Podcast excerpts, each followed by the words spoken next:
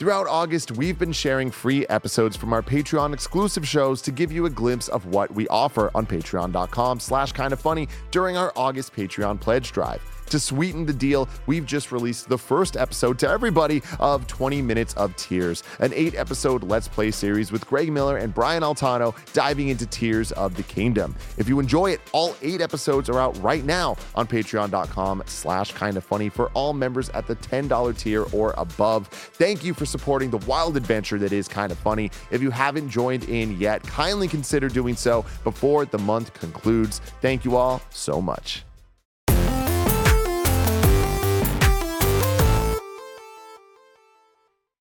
What's up and welcome back to Kinda Funny Games Daily for Tuesday, August 29th, 2023. Of course, I am Tim Gettys and I'm joined by Blessing Adeoye Jr. Did the smoke machines give a little bit more oomph today? There was a little more oomph than normal. Whoa, yeah, like, yo, what the hell? That was specifically. I was going to say, because like this one right here. It sounds like it revved up for a second before it fucking unleashed on us. That freaked me out. God damn.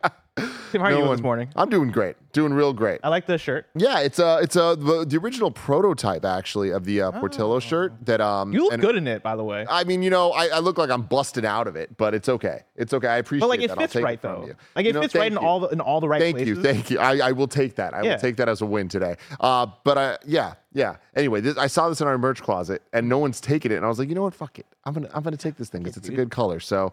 Wearing it today, feeling good. Do you know if they have a small? There might be. You should go check. But again, these are the prototype ones, so like there are very few ever made.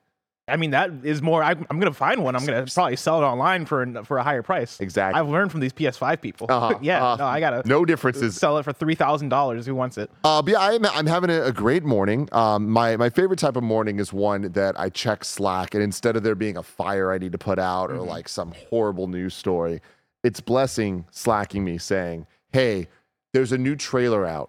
Don't watch it. Yes. That means that I got some goods to watch. Oh, yeah. And we got one of those today in the form of a Mortal Kombat 1 trailer. So can't wait to see that. Because my mind starts going like, what could it be? What could be so exciting for the, 15th Mortal Kombat 1 trailer that Bless wants me to see? Here's what I'll say. Don't overhype yourself, but you're going to have a good time. Okay, You're going to have a good time live reacting to this trailer. That's all that I want, because this is Kind of Funny Games Daily, where each and every weekday we get together to talk about video game news, all the stuff that you need to know about it. Of course, today's stories include a new Nintendo Direct is coming, but it's not what you think, or it might be what you think if you're smart at all. Yeah. Astro Bot getting a trademark and more. If you're watching live, you can correct stuff when we get it wrong by going to kindoffunny.com/you'rewrong.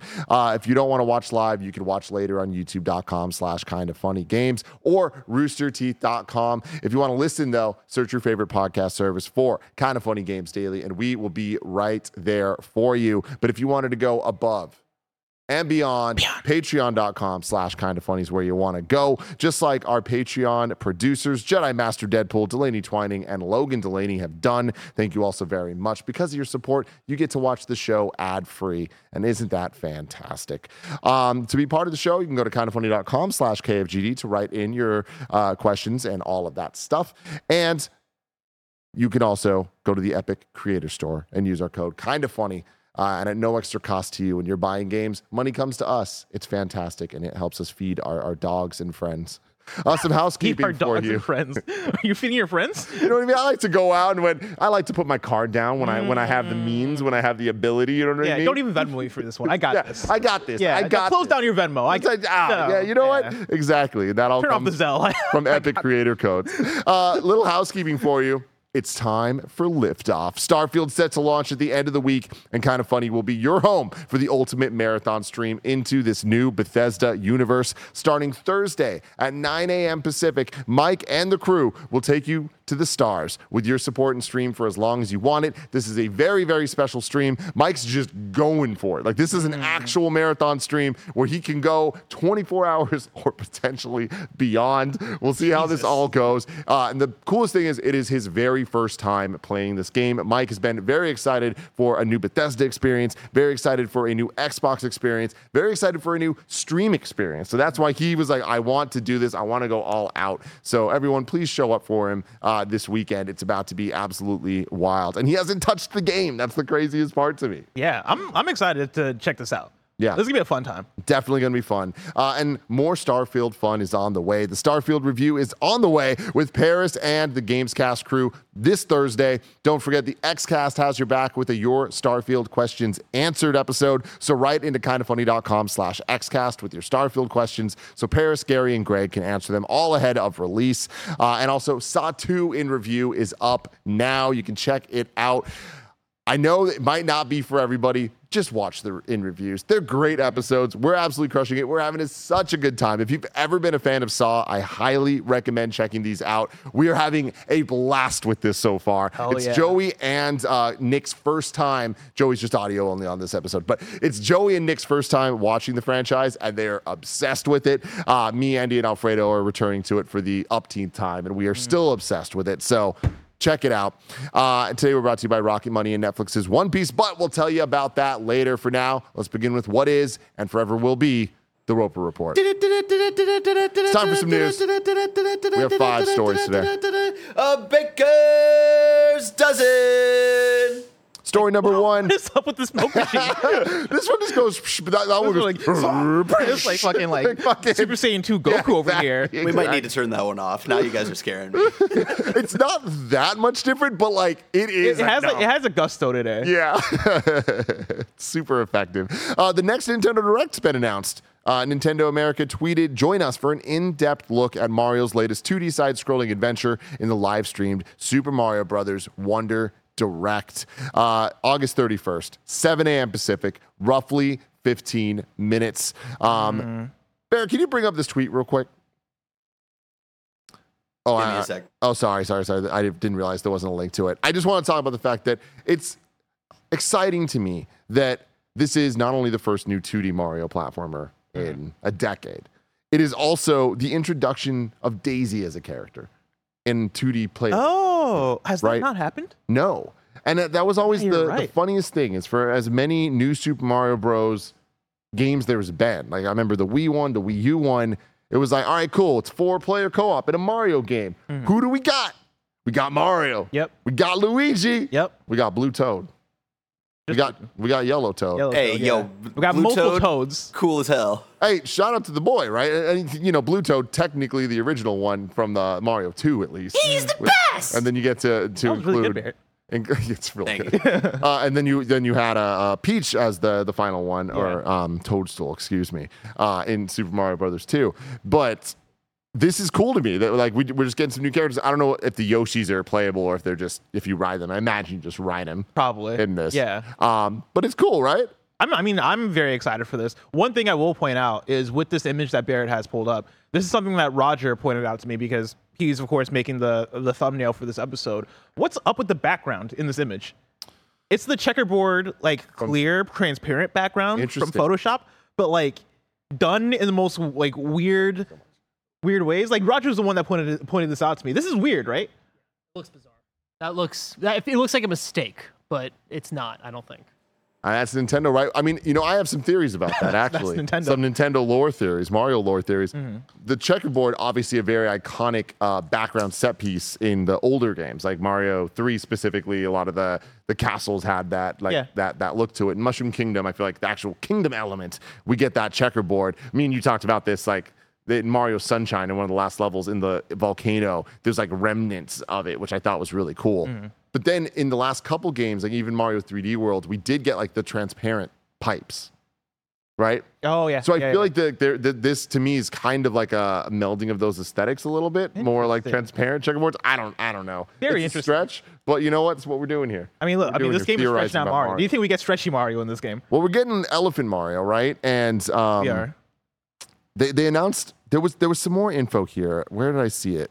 It must have been the actual PR release of this thing. But they were saying, hey, we're gonna talk more about Mario Wonder and some of the other abilities. So it's like I imagine here that you know we've kind of been hinted in the past over the last couple of weeks from different countries posting their promotion for this game, which can always get interesting because there's translation errors or just localization in kind of a weird way. And sometimes the way that they pluralize things or don't can make something sound one way, but it actually ends up being another. But I would assume that each character is going to have a unique ability, like transformation form. Like I don't think we're going to get like a Peach elephant. Oh, you don't think we get Elephant Toad and Elephant Daisy? No, I think that they'll get. You think we get like a peach giraffe? Maybe, you know, that would make sense. I mean, the thing is, if it is like a power up that is you hit the box and out comes some like generic animal transformation thing, and every character grabs that and turns into something different. That would that was Stretchy Mario right there. But that would be like a different way to approach it for Mario, right? Because we usually don't see that. And I think that's a really cool idea. Can you go back to that Mario and pause on it?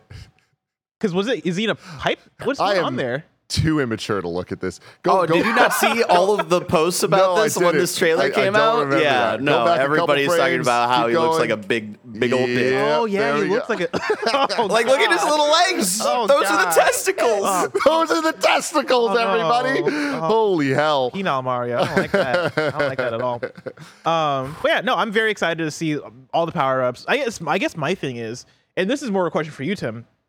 What do you want to see out of this Direct? They got 15 minutes to work with here. How much can they tell us in 15 minutes? And is there anything that you hope to see in particular out of this Direct? So I'm ashamed of myself right now for not readily having this information available. But when Nintendo does these very specific 15-minute, we're talking about one game Directs, has there ever been other announcements in them? Or is it always focused? I know there was like the Mario Anniversary one that did focus on a couple different things. But I'm not expecting any announcements from this. I'm expecting a pure focus on Wonder. The game's coming out in a little less than 2 months now. Yeah, October. So it's not as close as I keep thinking it is, but it is still pretty close.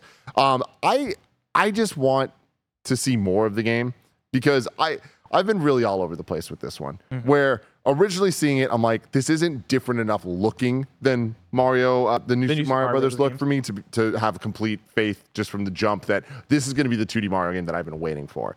But the more I look at it, the more I'm like, I think that I'm just like jumping to conclusions where the art style is different enough. And more than the art style, what the game seems to be offering looks very different. It does seem a bit more open adventure, almost collect-a-thon-y. And I think that that's good direction for 2D Mario to go. So I'm excited for them to kind of just show how different this game is. Even seeing the original trailer, it looks like each level has reasons to kind of go back and get scores on it and things like that. I like that. I feel like seeing all the little purple collectibles in addition to the coins, I'm feeling like they're building out a different type of Mario game that is something that I really appreciate. Like if they could meld the Mario 64 format with the more obstacle-based 2D platforming, that sounds like a dream game, right? Yeah. I mean, that sounds like it'd be wonderful. And that sounds like it would take advantage of a lot of the things. It would be wonderful. And that sounds like it takes advantage of the things that people really love about the classic 2D Mario games, right? It is about the secrets. It is about looking around the levels more and, like, actually kind of, like, you know, doing some detective work of, like, oh, what if I take this route over here, right? What if I stand on this white panel and, like, hold down for 10 seconds and then, like, oh, wait, I can fucking fall behind the thing, right? Or what if I jump over the tube to get to the secret tubes that'll take me to the other levels, right? Like, those kind of secrets are what make Mario. And, you know, 3D Mario provides such a great landscape to, like, mess around with that stuff, right? All Mario 64 is, at least for me, right, is secrets. You know, oh man, this wall is kind of weird. I can jump into it. Oh man, why is there a painting in this mirror, but it's not there in real life? Oh shit, that leads me to a level. Oh man, what's this light peering down from the ceiling? Let me look up. Oh shit, now I got the wing Mario, right? Like that is I think that's where so much of the magic of Mario comes in. And if Mario Wonder can bring in a lot more of that, I think that is what could elevate 2D Mario. See, and that's where it gets very complicated for the place that Mario is in, this being the upwards of 10th mainline 2D Mario installment over decades at this point of being the standard of what a 2D platformer can be. I feel like it's redefined it. It's added so much, but also I feel like the expectations are so high that when something like New Super Mario Bros. U comes out with great level design, amazing secrets, people don't care. Yeah. People don't think of them as being that special because we're trained to look left in the beginning of a level. We're trained to search out certain things because we've had 30 years of them teaching us the language of secrets in a Mario game. So I feel like they have an even bigger hurdle to jump there to give us that feeling because we've had Mario 64. And why is it, Bless, that playing other 3D Mario games doesn't make us feel that way? It's because we've done that, you know? And I feel like we kind of expect it. And so not only do the secrets need to be bigger and better and more frequent, but at a certain point, they just need to be completely different. And I don't know what they could do. Yeah, I mean, but it's Nintendo, man. I mean, it goes back to our conversation about 2D platformers and the videos, the multiple videos we've made now about the top 10 2D platformers. How many 2D platformers can you fit in a top 10 list? All this stuff. 2D platformers are such a very like direct genre, right? It's like, I know what a 2D platformer is. There's innovation that can be had, right? But like at a certain point, you're just jumping over obstacles. You're getting power-ups. You're doing the thing. And that's what a 2D platformer boils down to. How much innovation can you really see? And I think it is on Nintendo. The opus is on them to figure that out, right? Because we've had games like Tropical Freeze, right? Which I've not played through Tropical Freeze yet. But I was watching some videos on TikTok because the algorithm knows me. Yep. I came across some TikTok lives of Donkey Kong Tropical Freeze, and like I was blown away by some of this level design. I was blown away by how like the aesthetic of a lot of these levels. We played Celeste as well, and that's the game that feels like it pushes things forward. So I think that we're getting to something really interesting here, which is what makes a 2D platformer actually incredibly special and not just amazing, right? Like there was that echelon of like, I feel like they've accomplished so much 10 out of 10s over the years in different games, different iterations of the same franchise, different franchises, retro games, all of that. But there's an evolution when it comes to the gameplay of 2D platformers that I feel like the gameplay has evolved so much into the Super Meat Boy, the Celeste. Yeah. It's a bit more hyper technical, speedy, lots of abilities of momentum and mobility that Mario hasn't really done. Mario instead triples down on the secrets and the charm of it all. And I feel like I want to see a melding somewhere. And I don't expect that Mario is going to have Celeste-type gameplay, Boost-type gameplay, anything like that. I don't think that it should, right? No. Mario is Mario for a reason. But it's funny even looking at Mario's 3D output, where how he feels and controls in 64, Sunshine, Galaxy, Odyssey are all so different, and the feeling is what gives those games the most identity. Yes. Where it's just fun to move around, it's fun to backflip and jump and do the it's complicated to do wall jumps in Mario 64, but it's satisfying when you get it right. Whereas Celeste, that's the game, right? It's built around those wall jumps, it's built around the snappy mobility stuff. So I'm really interested in how far Nintendo can push the charm of Mario Wonder to feel like something special in 2023. And I think that's where they're going to double down on. I think they're going to double down on charm. That's what I hope to see out of this direct. I want to see even less of what the power-ups are, because I think that's usually what the main selling point of a new 2D Mario is, of, hey, Mario can turn into a cat, Mario can turn into an elephant. You know, like I think those things are cool. What I really want to see is how Mario Wonder levels up the game in terms of what the different environments are, what the different themes of the levels are, right? Like, I want to see that Donkey Kong Tropical Freeze level of, oh snap, like y'all are really going for it with how you present these levels. I want to see that out of Mario, because we have that every now and then in even the new Super Mario Brothers stuff, right? Like I forget what level it was exactly, but there was a cool, I think it was like Starry Night actually, in New Super Mario Brothers U. Yes. That level was fucking dope as hell. And we didn't get, I feel like we could have had a game full of those levels. I want Wonder to be full of those levels. So that is, again, such a good point you're bringing up there. There, when we talk about 2D platformers in the last 10 years or so, there is, maybe even more than 10 years at this point, but there are a handful of standout levels or ideas that stick with us. And I think that level, that Starry Night level, stands out to all of us because it looked different. It was one of the only levels in that game that looked different than what we've seen before. When you look at Rayman Origins and Legends, those music levels where it's like everything was rhythm-based and you're running, or Donkey Kong Country Returns kind of introduced the silhouetted look of like the sunset with the black, and playing with that Tropical Freeze, that having a couple levels that I think one of those is the one I saw in Tropical Freeze when I was watching the TikTok. I mean, it's amazing, right? Yeah. And I feel like it's those type of ideas that I want to see in Wonder. And I think that Wonder's such a weird name for a Mario game, right? Yeah. But then you think about it a little more and you're like, it might be perfect for what we're talking about. I mean, like, that's what it feels. Double down on the wonder side of it. Where I don't want just one Starry Night. I want all Starry Nights. I don't want just one moment of a gimmick that we've never seen before. I want it to be constantly making me go, wow. Because going back to my point about Celeste and stuff, not only do we have Celeste, we also have Mario Maker. The last major 2D Mario experience that we've had has been Mario Maker 1 and 2. And those have allowed us to play all those technical gameplay undo speed stuff. That's the thing is if I want the Celeste experience out of Mario, I can probably just play Mario Maker and find a bunch of levels that are taking advantage of how satisfying the gameplay is and making you interact with it on this technical level.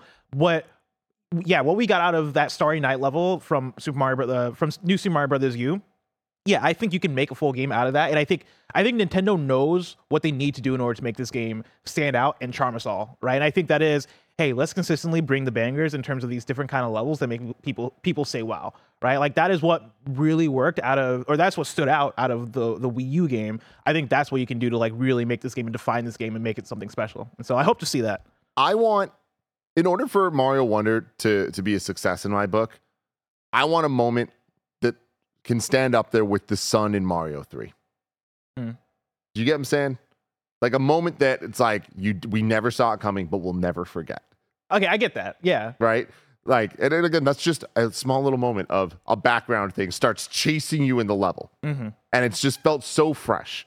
And I feel like Mario 3, I feel like is a game full of what we're talking about right now. Absolutely. Like you get to the I forget the name of the world, but it's like the big world, small world type thing. You get there and you're like, what the fuck is it? You get to the pipe world and it's like, what the fuck is going on here? There are so many wild themes in Mario 3. Bring that back. Like that is what I want to see. I want to see that level of creativity and that level of like weirdness. And I want to see beyond that level of weirdness, honestly.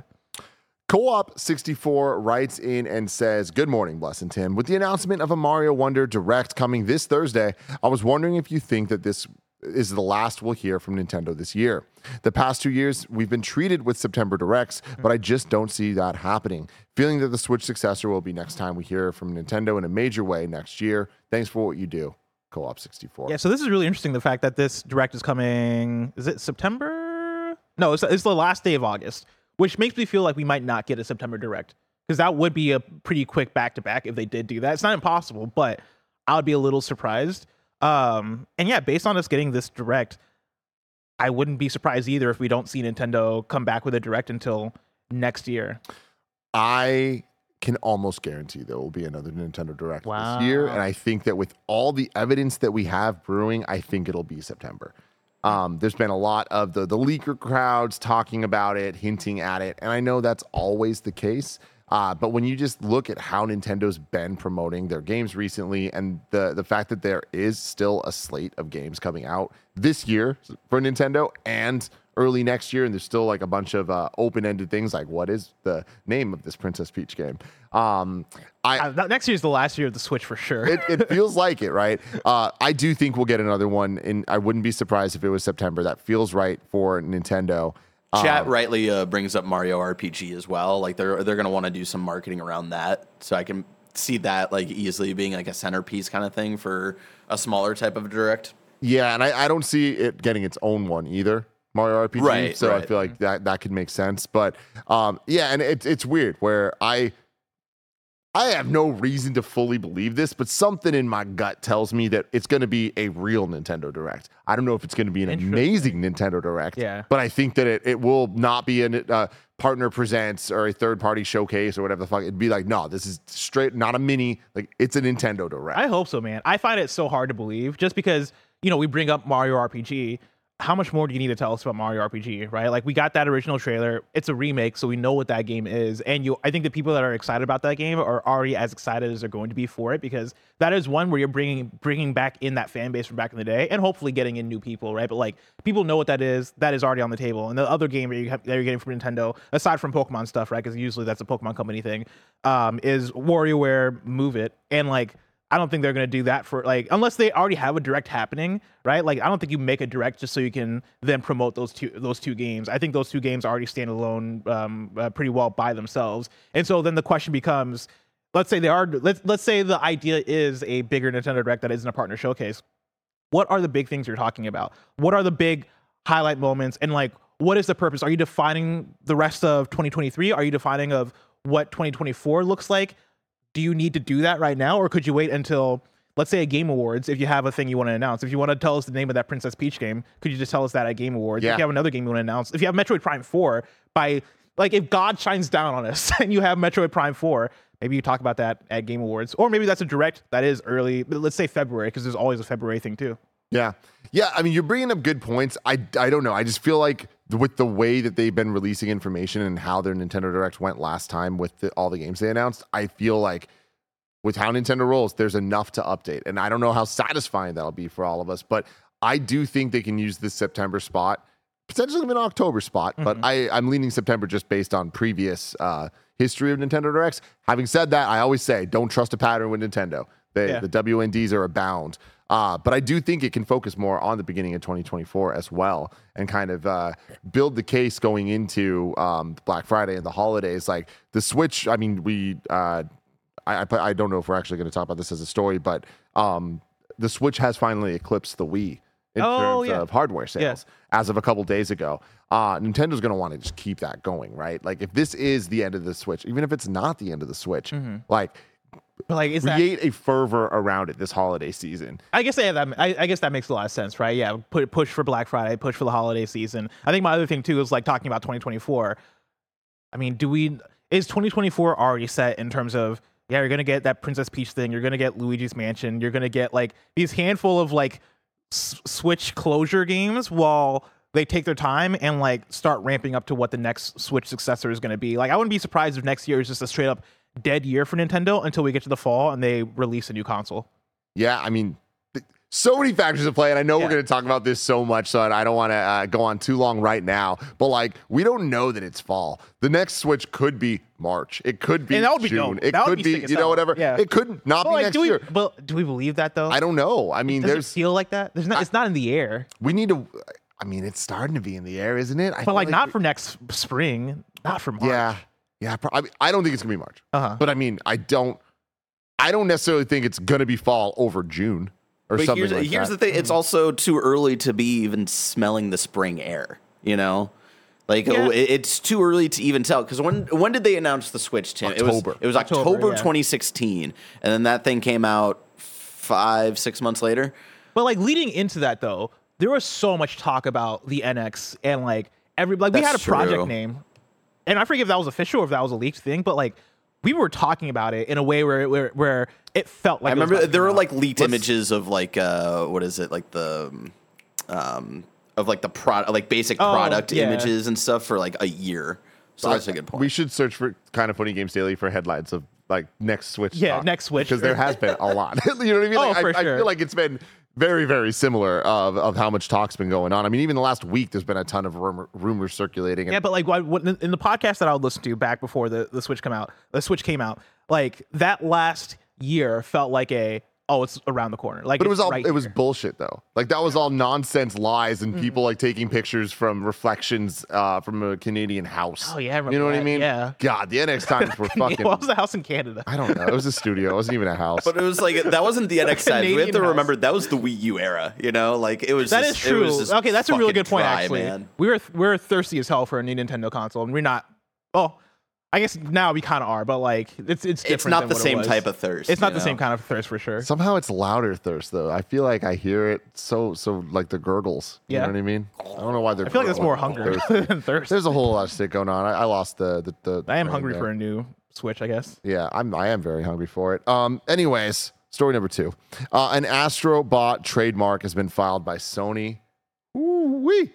This comes from Michael Leary at PlayStation Lifestyle. Astrobot welcomed in the PS5 with Astro's Playroom, and judging by a new trademark, Sony isn't done with the little mascot. Sony's filed a trademark for the series. As spotted by Gamatsu, Sony Interactive Entertainment's filed 2 trademarks for Astrobot in Europe. There's not much in these trademarks, but they were filed on August 25th and list Sony Interactive Entertainment as the owner. The listings also don't point to any specific title either. It's not uncommon for these types of listings to foreshadow a title, but this one only has the franchise name with no subtitles. So yesterday, Bless. Yeah. I was talking to somebody on some show about video games, right? And me and PSVR came up, and at some point I was like, I want to borrow Bless's. I want to play a little Gran Turismo over the weekend, but what I really want to do is sit with Tetris Effect connected and just get the experience everyone's told me about. Yeah. You know what I mean? And then everyone's like, Tim, fuck that. You need to play Astrobot Rescue Mission, right? 1,000%. You fucking have to. And you told me a million. I feel like the tradesies we have is Donkey Kong, Tropical Freeze, and Astro, where it's like, we just know that the other's going to love it. So I was like, oh, you know, I'll do that. And then I was like, wait. Is it not on PSVR 2? And then Greg's like, it's not. And we're like, there's no way it's not. You're right. And then we Googled it. And yeah, Google would have to get Reddit. I didn't even think about that. Yeah, like I couldn't let you borrow my PSVR 2 to play Astro Bot. What the fuck? So that's what this is? Oh, you think this is Astro Bot Rescue Mission being ported to PSVR 2? I mean, that'd be smart. I mean, I hope beyond hope we're getting an actual like Astro Playroom like full game experience in some way, because that would be freaking incredible. Yeah. But yeah, no, I think this is going to be Rescue Mission on VR 2. Damn, I didn't even think about that. I mean, eventually we're going to get a Astro Bot console game for PS5, like a full-fledged thing. I hope, because that would be the smartest idea of all time. Like that is how you make a franchise blow up right there, right? Like that's how you create a new Little Big Planet, Ratchet. But honestly, like I think even bigger than those, because Astro Bot is so fucking solid in its gameplay. That I think you have to make a console version of that game. But an Astro Bot Rescue Mission port for PSVR 2 would also be very smart, and they 1000% should do it, because that's an excellent game that people who have PSVR 2 deserve to have access to. And so, yeah, like I think this could be either thing. I think it makes sense for the port. I hope that port happens soon. I hope it gets announced at the next State of Play. I think that an Astro Bot like full featured 3D platformer on PS5. Yeah. I mean, that could be like a Tim Gettys Game of the Year contender. Man. I mean, like that 1000%, right? Like, I think the only thing that held back Astro Bot or Astro's Playroom, like the PS5 launch title, is just the fact that it was more of a tech demo than anything, right? But like, even as a 2-hour-long tech demo, that's still a fucking fantastic game. Like, that is still that's a masterpiece of a tech demo. Oh, dude, it was on our top 5 or 10 or whatever we did that year, which makes sense. Deserves it, man. Yeah, I platinumed it. I love it. I haven't played it since, but I was telling Greg this when I get my PlayStation Portal, I'm gonna play through it again. That feels like a great entry point of just 2 hours just sitting there with the haptic feedback. Yeah, dude. Oh man, let's go, man. Let's go. But anyway, exciting news, and hopefully for me, I know this isn't going to be exciting for most people out there. I mean, that's probably not even true. I'm sure there's a lot of people that haven't experienced the first one. Mm-hmm. I do hope that one of these is Rescue Mission being ported to VR 2, so I can play it. That it shocks me that it's not playable on VR 2. I would have I knew this information technically, but I just didn't think about it. Accept it. Yeah, like I didn't think about the fact that if I let you borrow my PSVR 2, that wouldn't work. I do have a PSVR 1 sitting at home. No, I will say it probably has a lot of dust on it. That's what I'm saying. And you're gonna have to use a PlayStation Move or something. No, that uses a DualShock 4. You don't want to do that. I don't want to do that. I definitely don't. But you know what I do want to do? Tell you to go to patreon.com/kindoffunny to get the show ad free. But for everyone else, here's a word from our sponsors.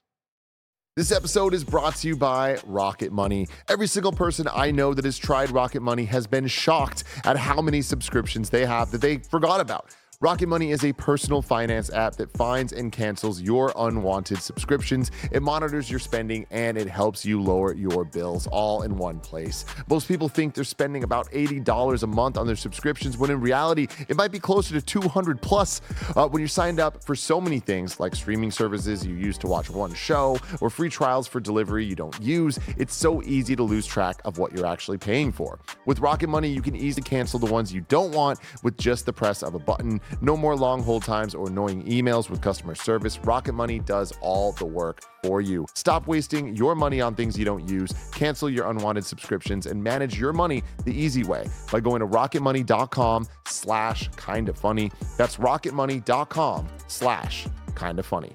rocketmoney.com/kindoffunny. This episode is brought to you by One Piece on Netflix. The global phenomenon One Piece has finally gotten a live action adaptation on Netflix. This is an incredible world ruled by pirates, filled with never before seen superpowers and a hunt for a legendary treasure called the One Piece. It's an epic action adventure about following your dreams, searching for treasure, and ultimately finding your chosen family. The series was made by fans, for fans, old and new. Showrunners Matt Owens and Steven Maeda are huge fans of the manga and come at their work from a fan-first perspective while still allowing new audiences to discover and fall in love with this story. Manga creator Ichiro Oda was involved in every step of the process at a level which was never seen before in any previous live-action manga adaptation. One Piece is an action-packed, warm-hearted and joyful adventure that you don't want to miss. Don't miss One Piece on Netflix, August 31st.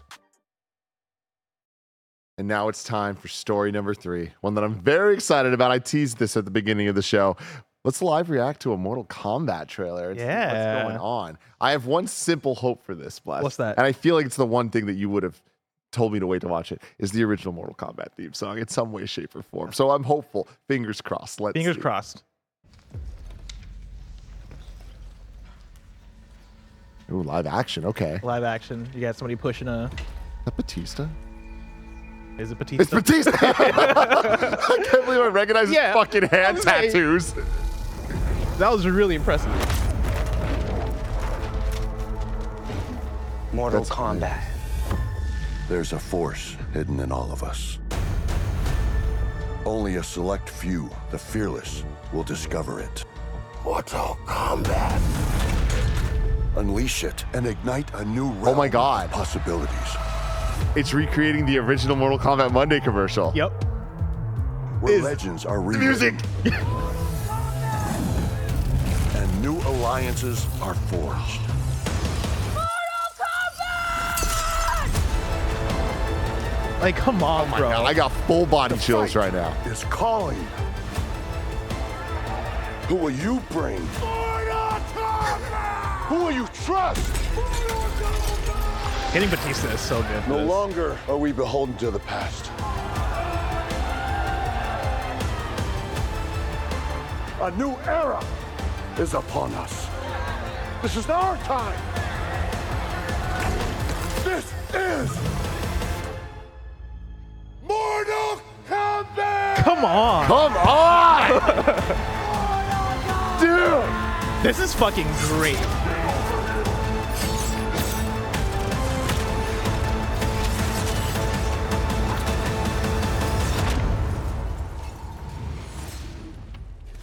What a trailer, dude. What a fucking trailer. How you feel, Tim? Woo! Oh my God. Like, yo, my eyes are tearing up right now. I'm watching this for the second time, and I still have chills all through my body. Well, that was incredible. Yeah. That was fucking incredible. Because like I wasn't even gonna pay much attention to it, but then like I saw a bit of hype on Twitter. I was like, let me check out what people were talking about. And dude, I was not expecting that. Yo, that was awesome. Okay, two things I want to talk about real quick. Mm-hmm. Can you bring up Mortal Monday, Barrett? Mortal Monday commercial. I think that's what they called it back in the day. Mm-hmm. Just so we can compare it real quick. And then the other thing, did this game get moved up? See, I saw that too. I think that might September 14th. I think that might be early access. Because it said in stores and digital September 14th. It didn't say early access. It didn't say any of that shit. Chat, let us know. It was September 19th originally. It was September 19th. Wait, I totally thought it was like pre-orders or like some kind of early access type deal. Huh. Ultimate Edition is what people were saying. Okay.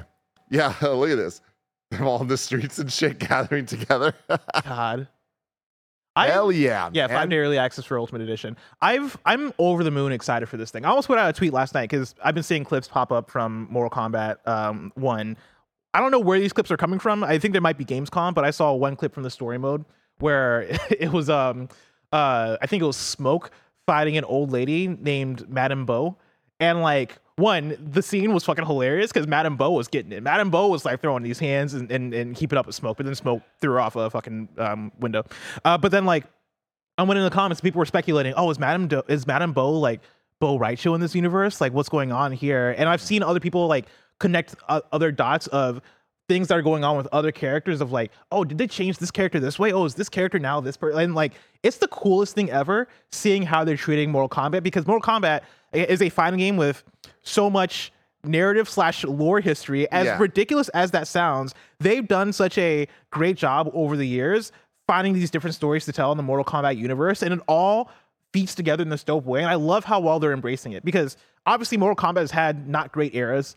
You know, like Mortal Kombat 1 through 3 are classics, right? But then you get to 4 and it's the N64. Then you get to fucking Deception and all the PS2 games, and like those were right? But that was the era that I got into it, right? Mortal Kombat Deception is the one that I played, and I really appreciated like the story and world and all the characters and all Liu that Kang stuff. Is dead. Or no, that's Deadly Alliance. Yeah, but still, like, I mean, Liu Kang, I think might have came back as a zombie in that one. I forget where, but yeah, like stuff like that really made that universe for me. And right, and Mortal Kombat 9 on did a good job of like picking things back up and telling stories through the NetherRealm style of like all the cutscenes and all that stuff that, you know, made those stories good and interesting. The fact that Mortal Kombat 1 is harkening back to all these different eras, but not only just OG Mortal Kombat, like you're seeing in that trailer and like you're seeing just in general with how they're going back to the original, but then also harkening to that 3D era and bringing back characters like Shujinko and Ashura and all these different characters that I grew up with and loved.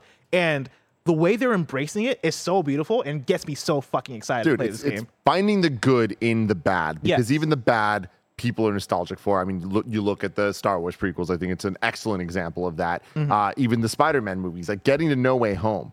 The success that No Way Home was, playing with a lot of bad things or great things, but old things, and making it all work to tell something, to tell a new story and have its own vibe. I feel like they did that so well in Aftermath.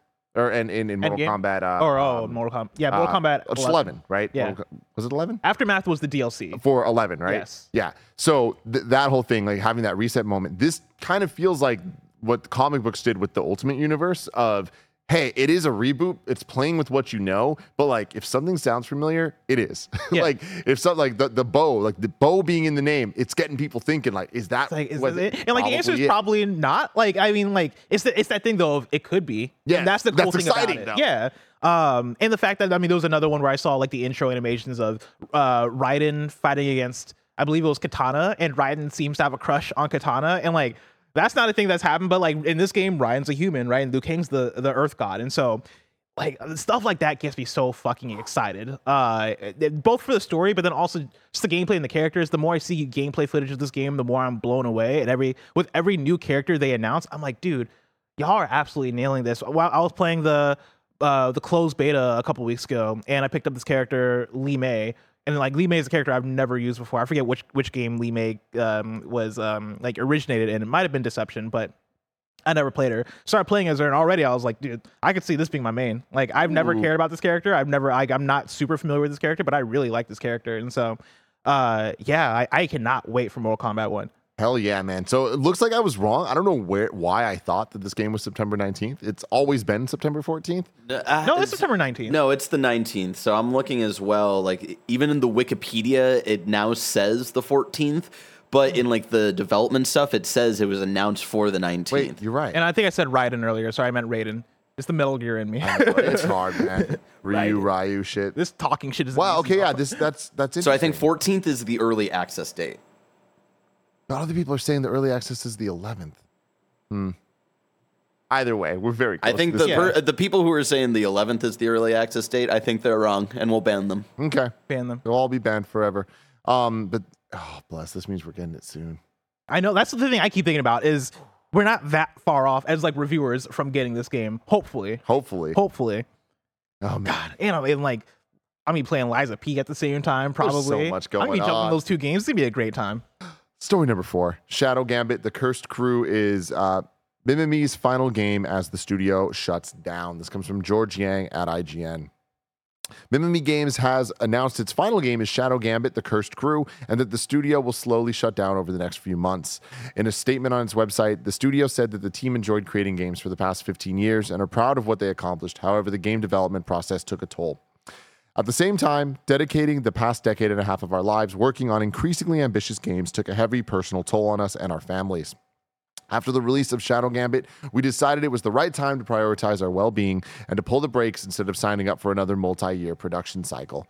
Mimimi will no longer create any new games, but will continue to fully support Shadow Gambit. The studio has already been working on a patch for all platforms and will release more content for the game later this year. Thankfully, Shadow Gambit's successful launch has allowed Mimimi to pay bonuses to employees while they transition out. The studio's portfolio includes games such as Shadow Tactics: Blades of the Shogun and Desperados 3. Its latest game, Shadow Gambit: The Cursed Crew, is a real-time strategy title that takes place during the golden age of piracy, where a curse has revived the dead with supernatural abilities. I thought they were talking about the PSP era. In IGN's Shadow Gambit: The Cursed Crew review, which returned a 9 out of 10. Golden age of piracy? That was really good. We said Shadow Gambit: The Cursed Crew is a peak example of the stealth tactics genre from a studio that is clearly mastering its craft. Dang, 9 out of 10. Yeah. What a score to go out on. I'm unfamiliar with this Shadow Gambit: The Cursed Crew. I'm unfamiliar with all of this except for Desperados 3. And Desperados 3 I've only heard the title of, but It's a very fascinating story, right? Like a studio deciding to close the stores after just like it's not. It doesn't sound like a, you know, financial, we can't afford this thing. It doesn't sound like a controversial, like somebody did something bad. It sounds like a, now we're done. We're just closing the doors because we're done here. Yeah. And obviously that's there's a lot of sadness there, but yeah. I do think there's a lot to celebrate. Like they did it, and especially going out like this, like it sounds like they're doing this as right as they possibly can. Yeah, paying their workers bonuses. Here. So yeah, definitely a sad story and unfortunate, not something you want to hear. But hey, if it's for their well-being, it's what they want to do, and it's a decision they're making by choice. It's always better to go out by choice than be forced to. So yeah. Hopefully that everybody there that lands on their feet in the best way possible, and hopefully that this brings more happiness to people's lives, because games are hard, man. That's the thing, is this hard. This video game shit isn't easy. Yeah, this life shit it's hard, dude. Isn't easy, right? You got to find what inspires joy for you. You got to figure out what to do to make yourself happy. And so yeah, if calling it quits and finding something else that you want to do is the thing that makes you happy, that's what you got to do. Mm-hmm. Story number 5, RoboCop Rogue City delayed to November. This comes from Wesley Yin Poole at VGC. RoboCop Rogue City is delayed to November 2nd, developer Teon has announced. It was due out in September. The RoboCop Rogue City Steam page still carries the September release window, but that shit is wrong. Confirmation comes from a tweet from Teon saying, Gamescom is now in the rear view mirror, and it's left us buzzing with excitement. Last week, RoboCop Rogue City took the stage during screenings on Gamescom. Mark your calendars for November 2nd, when this thrilling experience will hit PS5, PC, Xbox Series S, and X. The anticipation's real, and we can't wait for you to dive into the action. Your thoughts and experiences mean the world to us. Mark. Is it just me, or does this game still not feel like it's a real game? It's so weird because it like looks way too good for what it is. So yeah, it doesn't look real. But like the original trailer, watching it, it did look like a fake game, but then Greg did a preview of it and was really glowing in that preview. For what it was. Yeah. Really glowing for what it was. But yeah, game exists and it looks rad. It does look like the type of thing where you're like, there's no way it's actually going to look like this when you play it, but sounds like it does. In fact, I mean, I don't know if it looks like this. This doesn't look like real gameplay. It says a gameplay trailer. It'd be wild. Wait, if this was... What was the other game? Maybe I'm thinking of a different game. You thinking of the Terminator one? Greg was saying that he played it and it looked really, really, really good, but like it wasn't the best game ever, but it also wasn't horrible. I could have sworn I saw, God, this fucking screen. I could have sworn I saw like a reveal trailer for this game that looked way different. Yeah. But I might be tripping. Maybe I am thinking of a Terminator thing. Either way, like, yeah, good for them. Good on pushing it. Yep. You know, I think they knew that I was working on Blessed's super fun game release calendar. Gonna come out. The updated version is coming out sometime this week. I'm waiting on Devolver because they're gonna announce the Gumbrella release date. Of course. Oh yeah, yeah. But yeah, I'm keeping the calendar update on hold. But now I can switch over RoboCop. Let's see, because those originally came out in September, right? Mm-hmm. Yeah, that's a good. I shout out to these game developers for actually shuffling release dates around. Like, I didn't think it was going to happen, but now we have this, we have Alan Wake, and we had what was the last one? Oh, it was the first one, which was Baldur's Gate, moving the date up. Good for them. Good for y'all. For them. Release dates, man, they be shifting, they be changing, and just release dates for so many games are so far away. But if I want to know what's coming to mom and grop shops today, where would I look? You would look toward the official list of upcoming software across each and every platform, as listed by the Kind of Funny Games Daily Show host each and every weekday. Yeah. Assassin's Creed Mirage, Bandar SN brings up as well. Mm-hmm. That's another one. Yeah, that moved up like a few days, like 6 days or something like that. I'm pretty sure Eternites moved up also. A lot of games are moving up. Did it not? I don't know. I think it did. I played that demo and I quickly stopped paying attention. Out today. Goodbye Volcano High on PlayStation 5, PS4, and PC. A what? Wild. That game was revealed at... I think the original PS5. It was supposed to be a PS5 launch game, like a PS5 showcase, and it was like alongside the Strays and the Spider-Man Miles Moraleses and like those games, and it just is coming out under the radar. Is there reviews? I don't think so. I feel like Greg wouldn't have shut up about this game if we had gotten review codes for it. There's a question in reader mail about it. Huh? Really, really interesting. Hold on. Nope. Nothing that I'm seeing reviews here. Do you want me to go ask Greg? Yeah, can you get Greg to come in here? Yeah. While he does that, Samba de Amigo Party Central out on Switch. Sea of Stars on PS5, Xbox Series X and S, PS4, Xbox One, Switch, and PC. Are you interested in giving this one a shot? Sea of Stars, it looks really cool. So cool. I've been interested in it, but my thing is, I feel like I misrepresent myself because I think I come off so hard as like a JRPG person because I do like a lot of JRPGs. The 16-bit like Super Nintendo JRPGs aren't necessarily like me, right? Like I like one-offs, right? Like I like Live Alive a lot, which I feel like this. You liking that makes me think this might be your jam. Maybe. I have it on my PS5, and I played like the first 15 minutes, right? But then I had to go back and review another game. But we'll see. Like I might find time for it. Greg Miller, welcome to the stage. What's going on with Goodbye Volcano High? Who knows, everybody? It's out today. Huh. Did you get a code? They did not send review codes ahead of time. Is that do you take that as a bad thing? Me and you've been talking about this a lot recently, that things have been changing, especially this year, this late in the year, with the delays, with the moves, with the amount of games coming out, that some people just aren't even putting out review codes because they're just like, the game will speak for itself. And that's kind of been working. It hasn't been necessarily a bad sign that Baldur's Gate 3 didn't put codes out that early.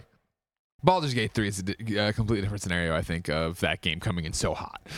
Barrett, go wide. I'm going to stand up. Look at my dick. Whoa. Yeah, I don't know. This one, has been this was at the PlayStation 5 launch slate thing. It's been delayed a bunch. It had a lot of good buzz back then when it happened. I think it seems like it's been a turbulent development cycle. There's been a lot of delays. We don't know that, I guess, because they didn't put any dates on it. But it is an enigma as to how this game has come together and how it's doing. And yeah, no codes were sent out today. We got a press release from Co-op, and I hit them back, and it said review codes are available. And I was like, "Can we get two codes?" Like, sure, request here. They should be out in the next few hours. I was like, okay. I'm going to steal a question from Reader Mail because Jordan D. writes in about this and says, Morning, KFG crew. So Goodbye Volcano High, a game that I've been looking forward to since the initial PS5 reveal in June 2020, is out today, and yet I'm still barely seeing anything about this game. As of my writing, there's no reviews, gameplay length times, etc. I'm not complaining that a game I care about isn't getting a spotlight, but how does a game go from being featured as an indie darling in a new console reveal to what seems like zero PR by its launch date? Is it just getting overshadowed by AC6 and Starfield, or did Sony abandon this game? Would love to hear any thoughts or insights on this, Jordan. Well, Jordan, great question, and I agree. I understand where you're coming from. Did Sony abandon this game? No, that's not Sony's job. Sony's job and PlayStation's job is to put out the console and then make partnerships and promote games that way, and that's what they did by putting it in there. However, I doubt that, and I don't know, I'm speaking out of turn, I doubt that PlayStation had any kind of marketing budget or buy or promise with the Goodbye Volcano High, and that it's theirs. This seems strictly, it's on the shoulders of Co-op, developer. I'm not sure who's publishing it, actually, if you can look that up for me. Mm-hmm. It has been a game that's been gestating forever. It is finally here, and yeah, there, to my knowledge, were no previews. There was no one reached out to us ahead of time, which made me think, I don't know who's doing PR for this game. I was like, maybe I'm not on this PR mailer group thing. And then today I got the email of saying, hey, it's out today. And then I still haven't gotten codes last I checked. So my thought is it's one of two things, and neither are good. Co-op is the publisher. Yeah, they are publishing this themselves. Yeah. My thoughts are either that the game isn't that great and didn't come together, so they got rid of it that way. And I don't know if you're zooming in for a bit, if you're just trying to get a tighter. I'm not going to do a bit. So I think it's either, the game didn't come together, and so why bother? Reviews would not have helped. Obviously, Goodbye Volcano High is a game people have been waiting for and excited for based on that thing. So getting a review out there that is a 5 out of 10, not that I know that's what it is or think it's what it is not good for you. And then the other side, can you click on Co-op? I forget what else they made. So Co-op has made Gnog, G-N-O-G. Right, Nog, right. So, Winding Worlds, Ridiculous Fishing, EX, and now Goodbye Volcano High. And so, again, they are a young publisher /developer developer, and they developed Goodbye Volcano High. Yes, and they also built the Mirror of Spirits, an expansion for Lara Croft Go in 2016. So my thoughts are it's either that the game is not good, and they thought it would do them no good of getting it out, or this is just a very young publisher that doesn't 100% know how traditional video game journalism works. Maybe, again, this comes out, and guess what, everybody? It is an 8. It is a 10. It is a whatever. It is whatever. Fantastic. Awesome. That'd be great. And maybe it is that they were selective with putting it out, or they wanted to speak for itself, or whatever. Like, I don't know. And without them talking about it, there really is no answer as to what happened with it. But it is a peculiar story. for something that is like, okay, cool. Wow, you know what I mean? In the chat there, Bodacious Ball says it's got an 84% from 33 reviews. Where is that and who reviewed it? Steam. Oh, okay. So it's user reviews. Okay. For a game that came out today. Sure, exactly. Who knows? We'll have to wait and see. Hopefully we'll get codes eventually. But again, you are...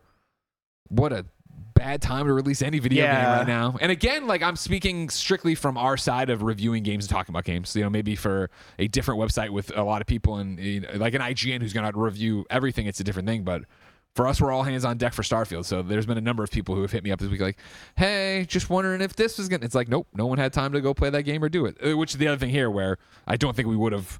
stopped the world to go play Goodbye Volcano High, but I would love to touch it. But I mean, that sounds like you would have... P.S. I love you would have played this game. My hope is that we get code soon, or I just buy it and have something to say about it on P.S. I love you this week in terms of just a preview of where we are. But yeah, it's a peculiar situation. I don't know. I mean, the same thing happened with Bomber Cyberpunk, where that came out a week ago, and I was surprised not to get codes. And that's one that, like, I've been seeing a lot of glowing reception of. A lot of people are liking Bomber Cyberpunk, and like it just turns out to be a situation of like, yeah, we're just putting it out. We're not worrying about colors. That was the same thing, right? Where it's like, we hit them up for codes too. Never heard anything about that. And what, there was one review the day of, and it was somebody who bought it and then played like 12 hours straight and put up a review. Seemingly, yeah. You know, being an indie dev is hard. Being a small fish in a huge pond is hard. And so I think, you're seeing different ways to do it. We have been, in some ways, maybe spoiled by, you know, indies getting... out early and doing their thing. I mean, you can look, and I know it's a little bit apples and oranges, but like obviously Sabotage yesterday with Sea of Stars, which of course is their follow-up to The Messenger, a humongous game. But look at how well they did it. They still made a splash yesterday. They still turned a lot of heads. They had the reviews they needed because they got the game early to us and had something out there. But who knows? What's going on here now? What's happening with RoboCop? Oh, I got delayed. God damn it. When? How long? November 2nd. Okay, I'll accept that. It was coming out in September. All right. Out today, continuing, we have Daymare 1994 Sandcastle. What?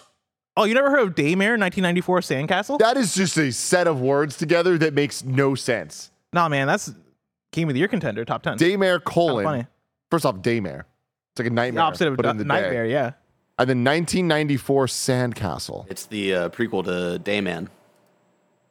1993. Hold on. I'm trying to pull up gameplay here. It's coming to PC, PS4, PS5, Xbox One, and Series X. And then we have Agatha Christie, Hercule Poirot. I don't know how to say that. Do you? Agatha Christie, Hercule. Ooh. No, I don't. Poirot? The London Case, PC, PS4, and PS5, Switch, Xbox One, Xbox Series X and S, and then Rhapsody, Marl, Kingdom Chronicles, PC, PS5, and Switch. So here we have Daymare 1994 Sandcastle. I like at some point I'm gonna make a game maybe to replace Call of Duty or maybe to like be a thing, but like I want to make a game that is just out today and like mobile gamer bullshit essentially. Yeah, basically like fake out todays. I mean, man, I feel like because Rhapsody, Marl, Kingdom Chronicles is not a fucking game. You can't convince me that's a real thing. Agatha Christie, Hercule Poirot, The London Case. Are you kidding me? I mean, Agatha Christie is like a famous mystery writer. So. Yeah, but like I could put Agatha Christie in anything. Yeah. Like it's not the Agatha Christie part that I don't believe. Yeah. I believe in Agatha Christie. I remember Agatha Christie from back in the day. She was cool. But Hercule Poirot, The London Case. Were you homies with Agatha Christie? Oh yeah, she was the homie. Yeah. Oh shit, man. Elementary school. We go way back. Just play hopscotch together. Next up, we have partnered with NVIDIA GeForce to give you guys updates on all the latest and greatest in the GeForce RTX world. There was a ton of DLSS announcement at Gamescom, so we're going to do a little recap here. There was so much gaming news coming out last week, so NVIDIA wanted us to make sure you were caught up on some of the announcements that were made over there around their upcoming RTX on titles. Last week, they told you about the new DLSS 3.5 coming to both Alan Wake 2 and Cyberpunk 2077 Phantom Liberty. Both titles will have beautiful full ray tracing and will be incredible to experience on PC. Also, Call of Duty Modern Warfare 3 will be getting DLSS 3 and NVIDIA Reflex at launch on November 10th. NVIDIA will continue its technical partnership with the Call of Duty franchise to make sure this year's offering is exceptionally responsive at high frame rates, just like Andy Cortez likes it. Right, Snowbike Mike?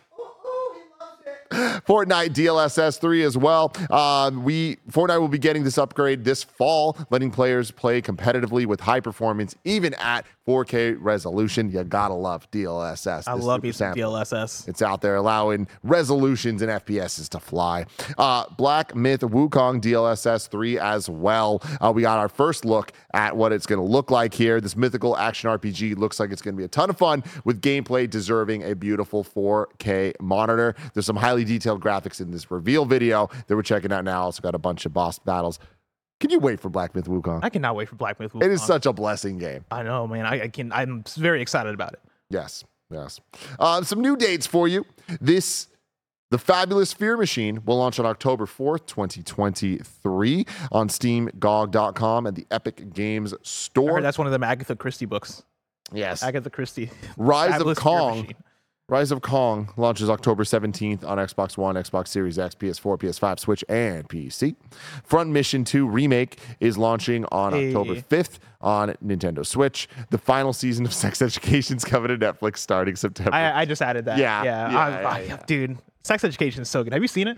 No, I actually haven't. It's probably my favorite Netflix show. Really? Yeah. Oh. It's fucking good. Okay. Yeah, Alyssa really enjoyed it as well. We'll have to get on it. I'm sure we will at some point. We watch all of those things. Last night we watched the new Adam Sandler produced movie on Netflix. But don't let that dissuade you. It was actually pretty damn good. Oh. It's called You Were So Not Invited to My Bat Mitzvah.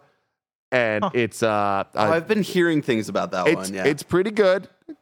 Not the funny or not the best movie ever, but like definitely a good use of your time. Mm-hmm. It's the entire Sandler family. All right, the main actress and one of the main supports are his two daughters. His wife's in it. He's in it, and it's like there's a lot of fun here. Idina Menzel's in it. Okay. Yeah. All right. Yeah, it's a fun. You know what I finished last night? The Bear. The Bear season 2. Oh, don't say anything. I still have 2 episodes left. I'm not going to say anything. Just that, God, FX doesn't miss. And The Bear is one of my favorite shows now. It's incredible. Nothing but facts. Incredible. Right now. It's like, I know a show's good when it starts to make me reframe how I think about life.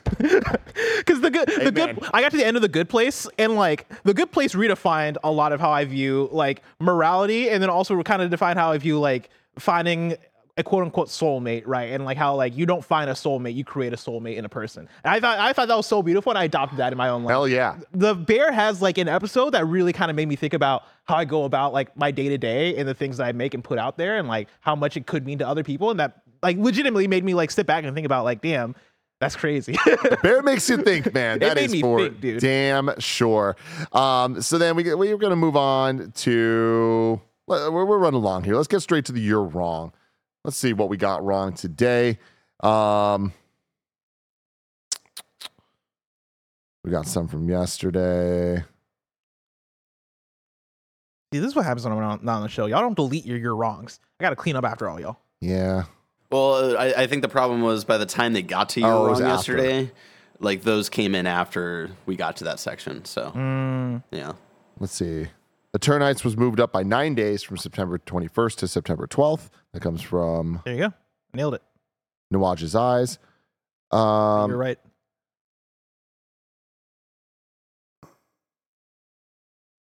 People are writing about the reviews on Steam, which I don't take that as a thing.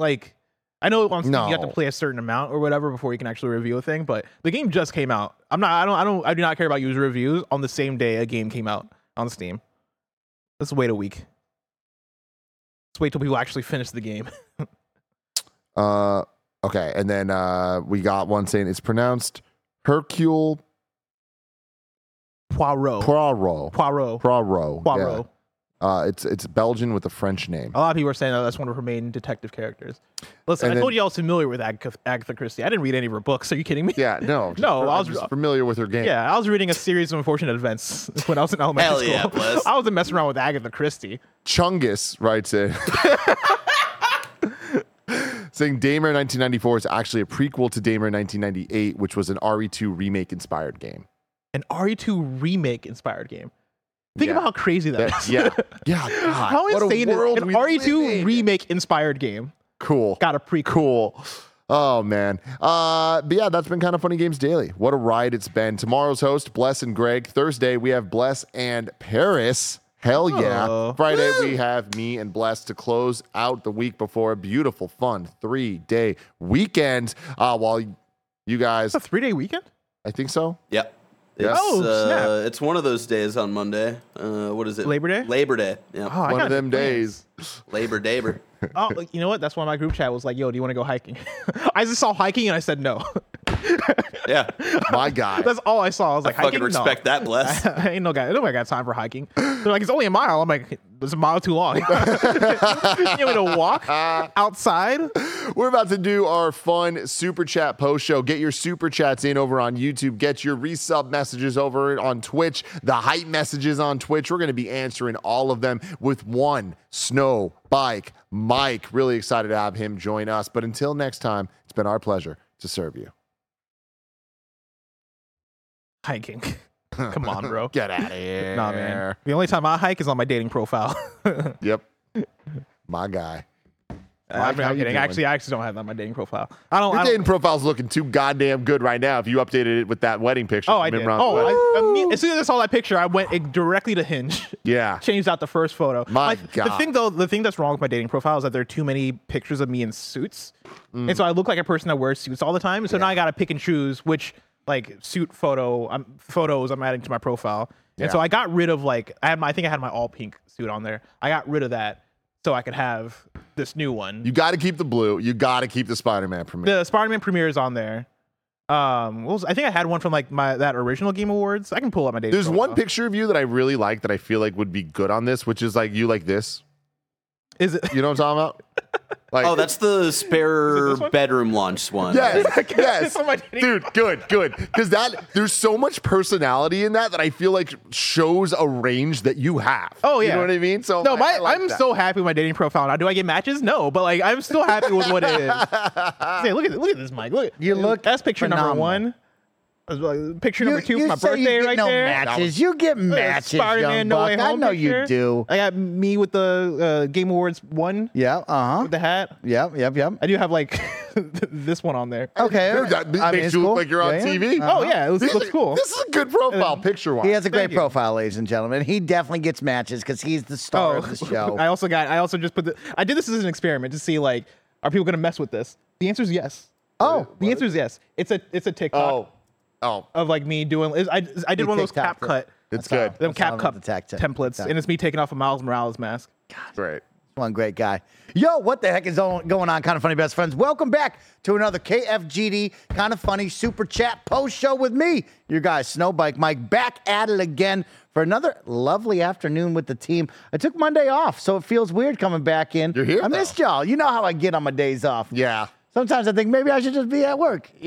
I just prefer being at work. That's the exact opposite point, though. But I'm happy to be here with all of you today. Of course, we're jumping into the Super Chats where you, Kind of Funny Best Friends, can get involved with the show, whether you're watching live over on YouTube and or Twitch. Don't forget you can use that Super Chat functionality. Or over on Twitch, there's the new Hype Chat functionality if you'd like to write in your questions, comments, and concerns, or just resubscribe at the tier 1 through 3 level or for free with Prime Gaming. We'll read out those resubs just like my good friend Guy V has resubscribed over on Twitch with the tier 1 sub for 45 months.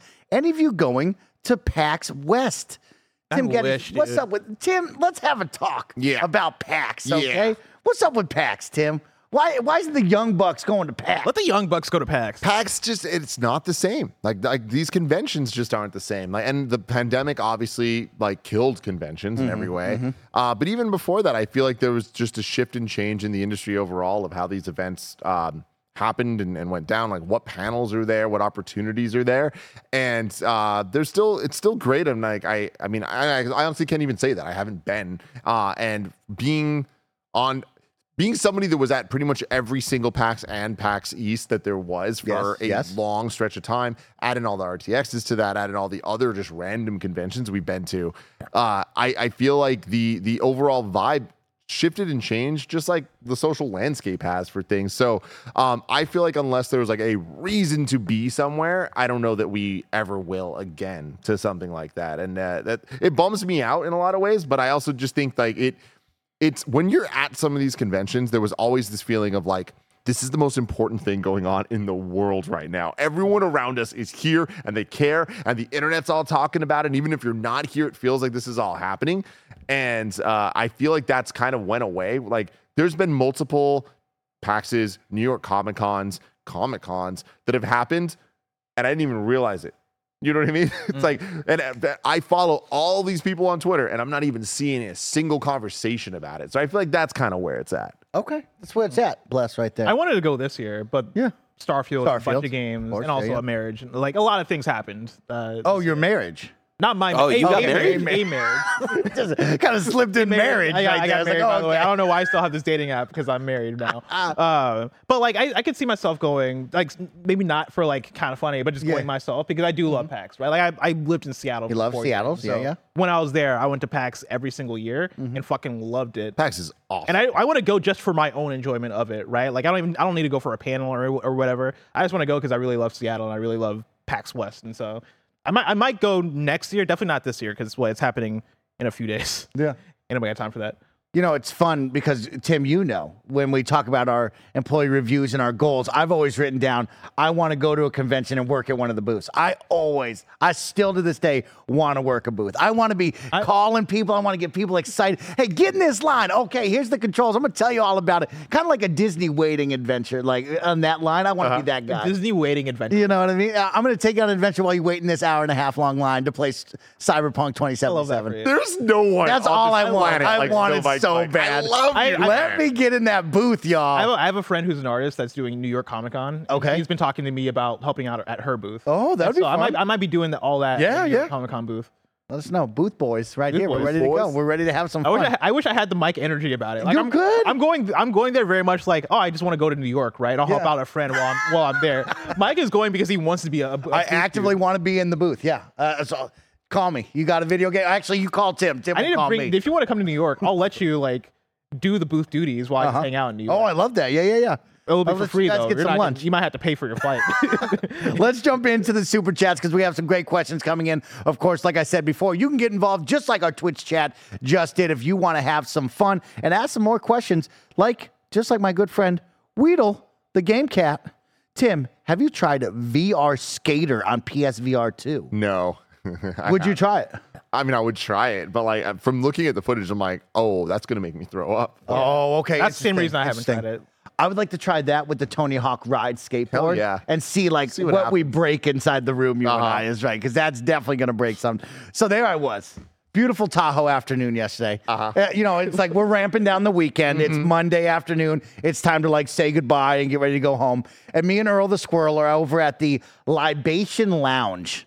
Not a big fan of the name, but the Libation Lounge, nice little brewery spot, right? And there's these two kids. You know, they're teenagers. They're enjoying their time off of school. They're skating. They're ripping. Hell yeah. Kid's looking at a stair set. Uh-oh. He comes through the restaurant patio. He's getting through everybody, and then he pulls up to the staircase, stops, goes back again, rips through everybody. Now the employees are starting to look because now they got to tell him, hey, stop doing that. And he rips again. He comes back, and I go, do a kickflip, dude. And the kid laughs, and then Earl goes, okay, hit those stairs, bro. And he's like, I'm looking at the sixth stair. I think I can do it. And so now he rips it again, and he's doing this, and the staff comes out, and they're like, hey, bro, you got to stop. We're like, well, let's give him one. Let's give him one. Let's give him one. Hey, restaurant. Hey, let's give him one. Do you know what I mean? Let's give him one. So sure enough, kid rips it. He's ripping through. I mean, we're talking small tables. Between you and Bless, he's ripping through tables and people. So, like, clearly you shouldn't be doing this. Starts ripping it. I'm like, here it comes. Kid, you see him get airborne? I said, everybody stand up. We all stood up to see him. He missed it. He bricked it. But, like, it was a good time. But let those kids skate. Did you ever do, like, Toastmasters or, like, one of those, like, classes / organizations that is about, like, storytelling and speeches and stuff? Toastmasters was my dad was a part of, right? Oh, like okay. My dad's a pastor, so he would do like, you know, like a lot of speech type classes and organizations. You tell a story as if you were part of Toastmasters. Oh, we were sitting right there. You were like trained to tell stories. That was very like the way that you like you would bring in like these little details. I would put us there between you and Tim. Like he was about that. Like the way that you would bring in those details where we can really see it. It was very impressive. I missed you. Your storytelling abilities are incredible. People back home, nothing but love for Bless. Hell yeah. Yeah, everybody was jazzed up. They always love seeing me. But everybody was talking about, oh, man, I loved Blessing's review on this game. Blessing gives the best reviews. They were saying nothing but good things about it. It's like, Teddy, what? He's like, you got to tell Blessing good. Shout out to Teddy out there. Teddy, everybody. Portland. What's Teddy's nickname? Good Taste Teddy's what we call him now. Good Taste Teddy. Well, Theodore Teddy is his name. Well, it's just Teddy. Right. But just Teddy. He doesn't have like a title like Squirrel? No, I don't even know Teddy's last name. No, I've known Teddy since I was 18 years old. That's how it's just Teddy. I don't even know Teddy's last name. God. Man, I don't even know his last name. I can't even tell you.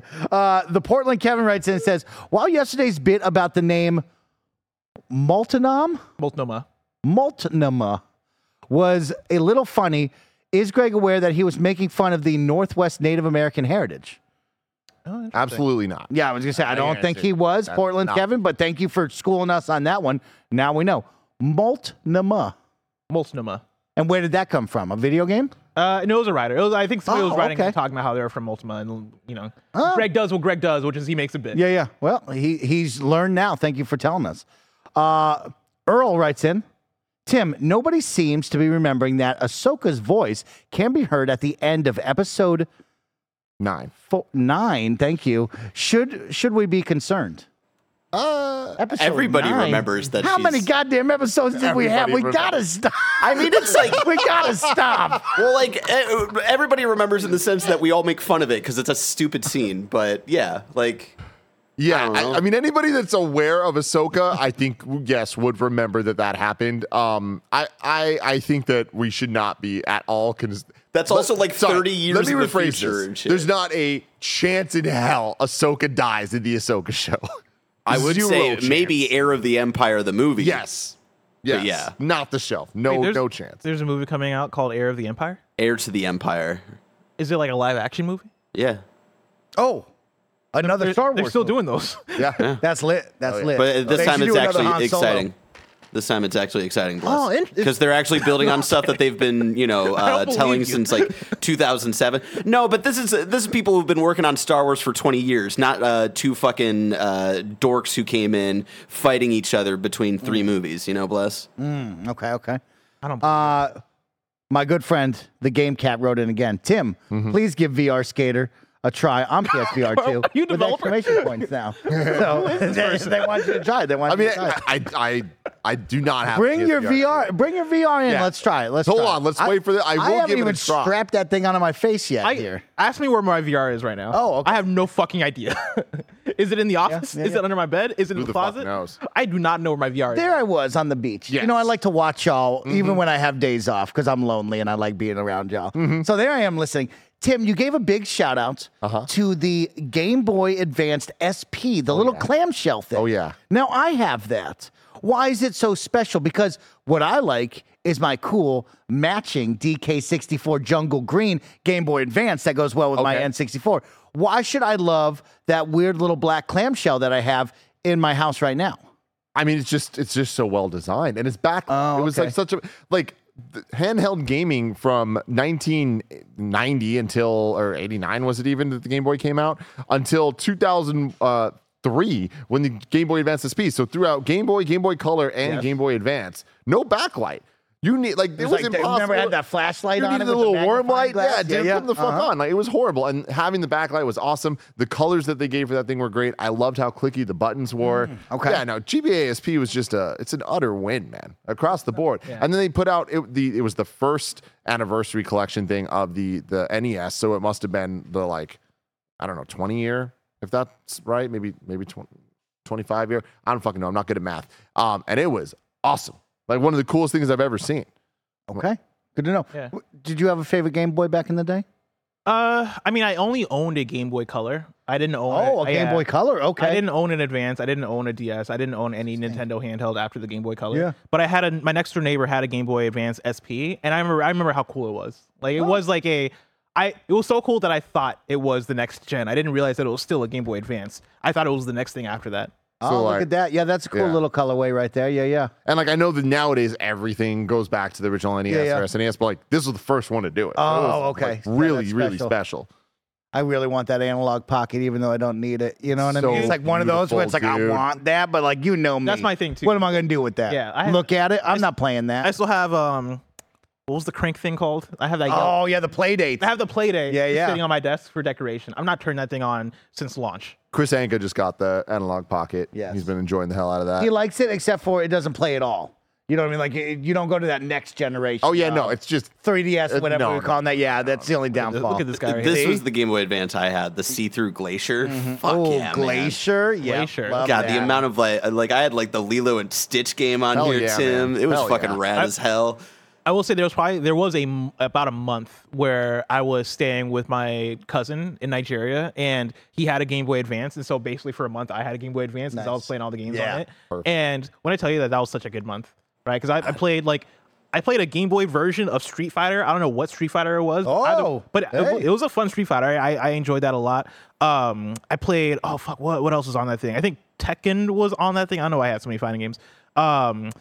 There was like a handful of other games though that I think I had Pokemon too, so I messed around with that. But okay, it's a good time with that game. That's awesome. Someone in the chat, damn it just went away. But another major thing about the GBASP that made it so special, it was the first one that you could charge. It had the charger. Batteries. Yeah, I was gonna tell you. I remember. Yeah, because now I gotta make sure I got the charger 10 years later. It's a lot. Damn, there's a lot going on. Yeah, it's like, super. Yeah. It looks all whack and shit. Yeah, exactly. Like Super Street Fighter 2 Turbo Revival. Oh, it was my first. It was my personal introduction to Akuma. Oh, and I remember that being the coolest thing. Like, who the fuck is this evil Ryu guy? Shout out to Dr. Pews for the resubscription of Prime Gaming for 69 months. 5 years, boys. Here's the 5 more. Hey, thank you, Dr. Pews, so much. Let's keep it going because, of course, we have kind of munchies on the way. We actually have a great, awesome Tuesday plan. We have kind of munchies on the way for episode 5, Tim. Hard to believe, 5 weeks already. An ultimate episode of kind of munchies. Then after that, I'm playing more Kingdom Hearts. Yes, you are. And I'll tell you what, I'm excited to play it. I have taken a weekend off since Friday.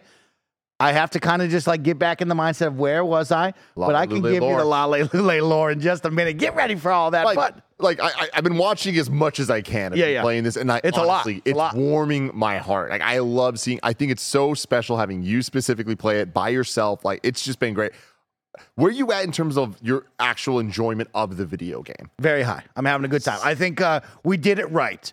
This was like a Mike afternoon thing of, hey, if the kind of funny best friends are able to support us live, I'll stay for the afternoon. And it was like, hey, kick everybody out. Because I think we all have the preconceived notions. Maybe you've played it before. Mm-hmm. Maybe you want to rag on it. I think a lot of people were like, you should play this game, Mike, but you'll probably hate it. Or you guys are just going to make fun of it. And I think if I had someone else there with me, we probably would have taken a little bit darker of a turn and like ripped it more. But for me, it'll be like, everybody leave. Just let me engage with the game, talk with the chat, see what their experience levels are with it. It has made for a really fun experience where I am invested in the lore. I am enjoying the gameplay. Because at first, Tim, mm-hmm. I thought it was a turn-based game. Oh, yeah. That's why I had never played this stuff. No. I thought it was turn-based. I was like, I'm not going to play that. Dude, your boy, for nerds, Ricky out there? Mickey? Well, he's out there. Ricky. Oh, Ricky. Yeah. Ricky. Well, Ricky's giving me some looks right now. Yeah. Ricky. Riku? Yeah. Yeah. Ricky. Ricky. Ricky be doing some things. You know what I mean? He's currently talking to Angelina Jolie, and so it's like you don't know what Ricky's up to right now. Yeah, he's kind of like possibly selling his soul. You know what I mean? There's a lot going on, bless. You know what I mean? Also, Final Fantasy people are in there. Okay. You know what I mean? Don't know if you know, but Final Fantasy. I know that. Yeah. You got to the Hercule level. We have finished the first half of Hercules because it seems like you can go back. Yeah. You know what I mean? I'm sure we will go back because we never saw Meg. We never participated in a true tournament. Okay. I did see my boy Cloud. He was trying to sell his soul for the darkness. For good, though, because I think he was trying to pull one over on Hades. But, he was selling his soul. And it's like, yo, bro, we don't do that. That's why I got the keyblade. That's why I got the light. You know what I mean? So I had to check him. I checked him pretty good. Tarzan, I checked him real quick. You know what I mean? I let Tarzan know I'm here.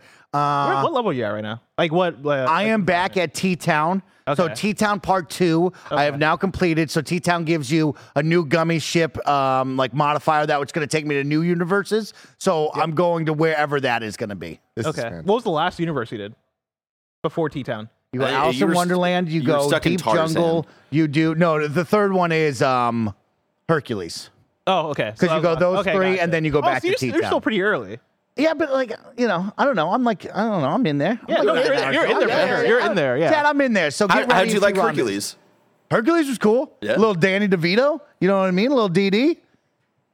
Everybody calls him that. DD. A little DD. Everybody loves DD. Someone please draw Danny DeVito wearing the Daredevil costume. When I tell you that the Tarzan level in Kingdom Hearts infuriates me to no end, I get so fucking... I played that game multiple times.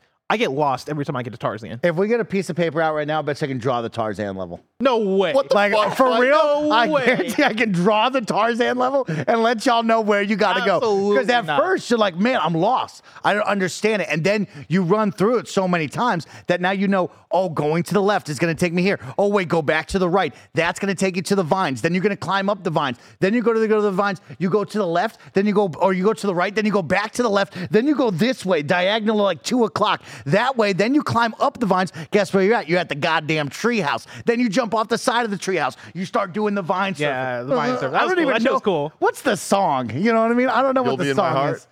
I don't know how that goes. You know what I mean? You'll be in my heart. Yeah. I don't know the words. Yeah, and so then you drop down off the vines. You're back at the camp. Mm-hmm. Then you can go right if you want. Guess what? Watch out. The leopard jumps out. Ah, it's the leopard. You know what I mean? A lot. I can tell you why I can draw it. Let's keep it going because we got to get into this right away. We only have a couple more questions to get through. Alex J. Sandoval says, Tim, have you heard of Hex Evo? Just saw an ad for it. Might be the one left-handed controller you've been looking for. This must be the one. Okay, we're looking it up. Wait, are you left-handed? Yes. No.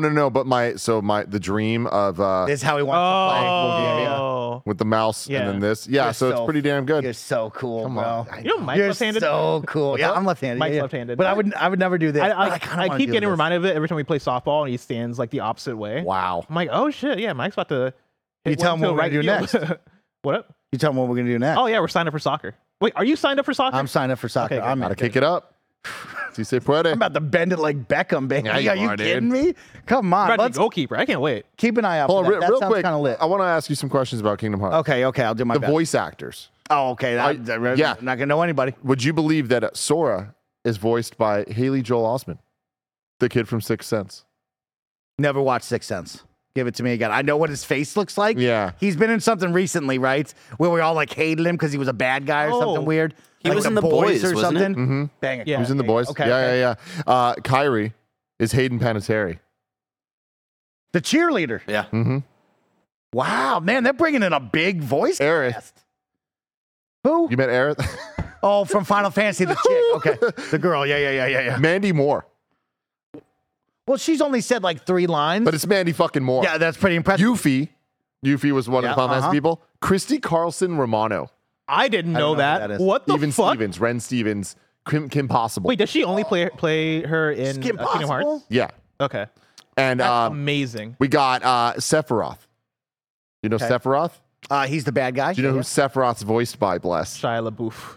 No, Lance Bass. Wait, really? Yes. That I knew. That I remember. I didn't know. That. It wasn't this his first ever, this was the first time Sephiroth was ever voiced, right? It was. And it was so Lance Bass. It was Lance Bass. That's pretty lit. Good for him. Oh, so it was probably the first time he was voiced too, huh? Mm-hmm. All right, let's rip it. Jace the Drone, I promise to go chai for chai with you and Starfield, Mikey. We'll go until Sunday morning, baby. God, Howard, give us strength. Yes, thank you so much, Jace. And we'll be drinking a lot of iced chais, a whole lot of Mountain Dew Code Reds. Don't forget that this Thursday at 9 a.m. when the embargo lifts, you will not only get a Gamescast review with Paris Lily and the whole team here at Kinda Funny for Starfield, but you will also get the ultra marathon stream of Starfield here at Kinda Funny. I haven't played it at all. It'll be my first jumping into it. I cannot wait to play with all of you. We'll go for as long as you want it. You want to go to Sunday morning, you bring that support and we'll make it happen, y'all. Let's keep it going. GameCat writes in one more time. RE4 and PSVR 2 will also be lit. All right. Is Jim Ryan? Thank you, GameCat. That's going to be lit. It's right. It's gonna please be lit. Play VR Skater, please. Yeah. Tundra Boy says, will the Switch ever get Mario Galaxy 2 port? You know, I think we will. Okay. And I feel silly for saying that, but I just think me and Bless are talking about where the Switch is at. We are in its final days. And I think we have many ports ahead of us, so I wouldn't be surprised. Okay. Okay. I love Christy Carlson Romano. Hell yeah, man. You follow her on TikTok? Spectacular follow. Okay, I got to follow on TikTok. A brown spot writes in and says, Tim, Jesus. I'm about to buy an LG OLED. Ooh. Can you hype me up on how much of a life changer it is? Will it be for me going from a Vizio to an LG C2? Man, I like those Vizios. Let me tell you, man. Remember when we went to Costco that one time, Tim? We looked at them all? I'll never fucking forget, Mike, how offended I was. Real talk, here I am. It's 2023. I have had an LG OLED since 2016, and there has not been a single time that I haven't turned it on and been wowed. I fucking love it. I care about this more than a lot of people do, but for somebody that cares, I am still utterly surprised at how crisp, at how beautiful, at how black those blacks can be. It is so good. It's so fantastic. You're about to get an entirely new experience playing video games, watching shows, watching movies. It's going to blow your mind. It's freaking good. Put on Planet Earth. Just put on Planet Earth. Go put on Spider-Verse. Play Horizon. Yeah. Oh. Understand what HDR actually is, because you ain't been seeing it yet. You haven't seen it yet. You're about to. You're about to, my friend. BT Maverick says, you're wrong. Out today, Under the Waves. I'm excited for that game. I thought that was yesterday. Ah, well, they wrote in today, so thank you again for the super chat. I'm excited for that game. What about Burn-In? I've had multiple LG OLEDs. I've had one of them that is my bedroom TV now. Since 2016, and there's no burn-in on it. Imagine if our faces got burned into the new LG screen. That's how it goes. Cozy Bear writes, despite its quiet release, I will still check out Goodbye Volcano High because KOOP is from my home city of Montreal. Have you ever played a game solely because its setting or developer repped your city? Not for a video game, no. Okay. You're not repping Double Fine? No. Shout out to Tim Schafer. I mean, shout out to Tim Schafer for sure. But I feel like... Goat. Yeah, I mean, I love them being SF-based, but I don't think of them as SF-based, if that makes sense. Mm-hmm. That's not... They're so big. They mean video games to me. Yeah. Double Fine is Double Fine, you know? I play a lot of Ubisoft games because they're based out of San Francisco, too. I just seen they're based twice. Everywhere. I've seen The Office twice. I always look at it. Right there it is. Yeah. There it is. One day I'll go in there. You know what I mean? One day I'll go in. I love that, though. I think that's super cool. City? And I understand the vibe, especially for indie dev and things like that. I think that's really, really cool and special. So, yeah, go for it. Co-op. Anthony writes in and says, hey, Mike, I binged Stinky Dragon last week. You and Andy killed it with your characters. Oh, snap. I forgot about that. I didn't know you did that. Yeah, shout out to Rooster Teeth and the team over there. There's some incredible human beings that like to reach out to myself and more talented people like Andy and the rest of the crew. But they'll be like, hey, Mike, you want to voice this? And I'm like, no, but I'll do it for you because I love you. And then I try and I'm like, man, that was bad. And then I send it to him and I never hear it because I don't want to hear it back. And so, it's out there. Thanks for listening. That's awesome. We did it. We had fun with that. Anthony R. David Final Two writes in and says, not a question, but I have to call out that Sandler's Bat Mitzvah movie, the kid his daughter has a crush on is named Andy Goldfarb. Andy Goldfarb. Yeah, I almost clicked on that last night. You should. It's a fun watch, man. Really? It is what it is. It's a middle school love story. Not a single thing happens that you don't see coming. Yeah. But we laughed a lot. Really? Yeah. Okay, good. Fun movie, well put together. Because, he'd be getting them checks from Netflix. Some of these movies are like, oh, this is a hit or miss one. He's just producing this one. Okay. He's not, and he's in it too, but he's not the main character. Okay. There's enough shit in this one. The DJ Mike. Yeah. It's you in another life. Okay. I'm telling you. Okay. I like that. I'll check it out. You know what I've been watching a lot on Netflix? Ballers. They put Ballers on Netflix. Hell yeah. Here's the issue. My Netflix, I don't know what it was, not running the episodes up like it used to. Back in the day, I would turn on Seinfeld before bed, and it would just run. Mm-hmm. Now, all of a sudden, it plays one episode of Ballers, then it stops. It's like, no. You just keep running. That's what I put you on for. That's weird. So now I got to go to HBO. I'm watching Curb Your Enthusiasm. They're running the episodes. Y'all know there's got to be noise, or else the Texas Chainsaw Massacre man might kill me in my sleep, Those are the rules. I got to have that. Final one, Al Tribeston writes in and says, Tim, my first SP was the NES edition, and I loved it. Oh, yeah, man. God, it's so good. That's pretty rad. The amount of hours I spent playing Pokemon Ruby on that, or Sapphire, I guess, on that thing. Walking around at Mervin's with my mom.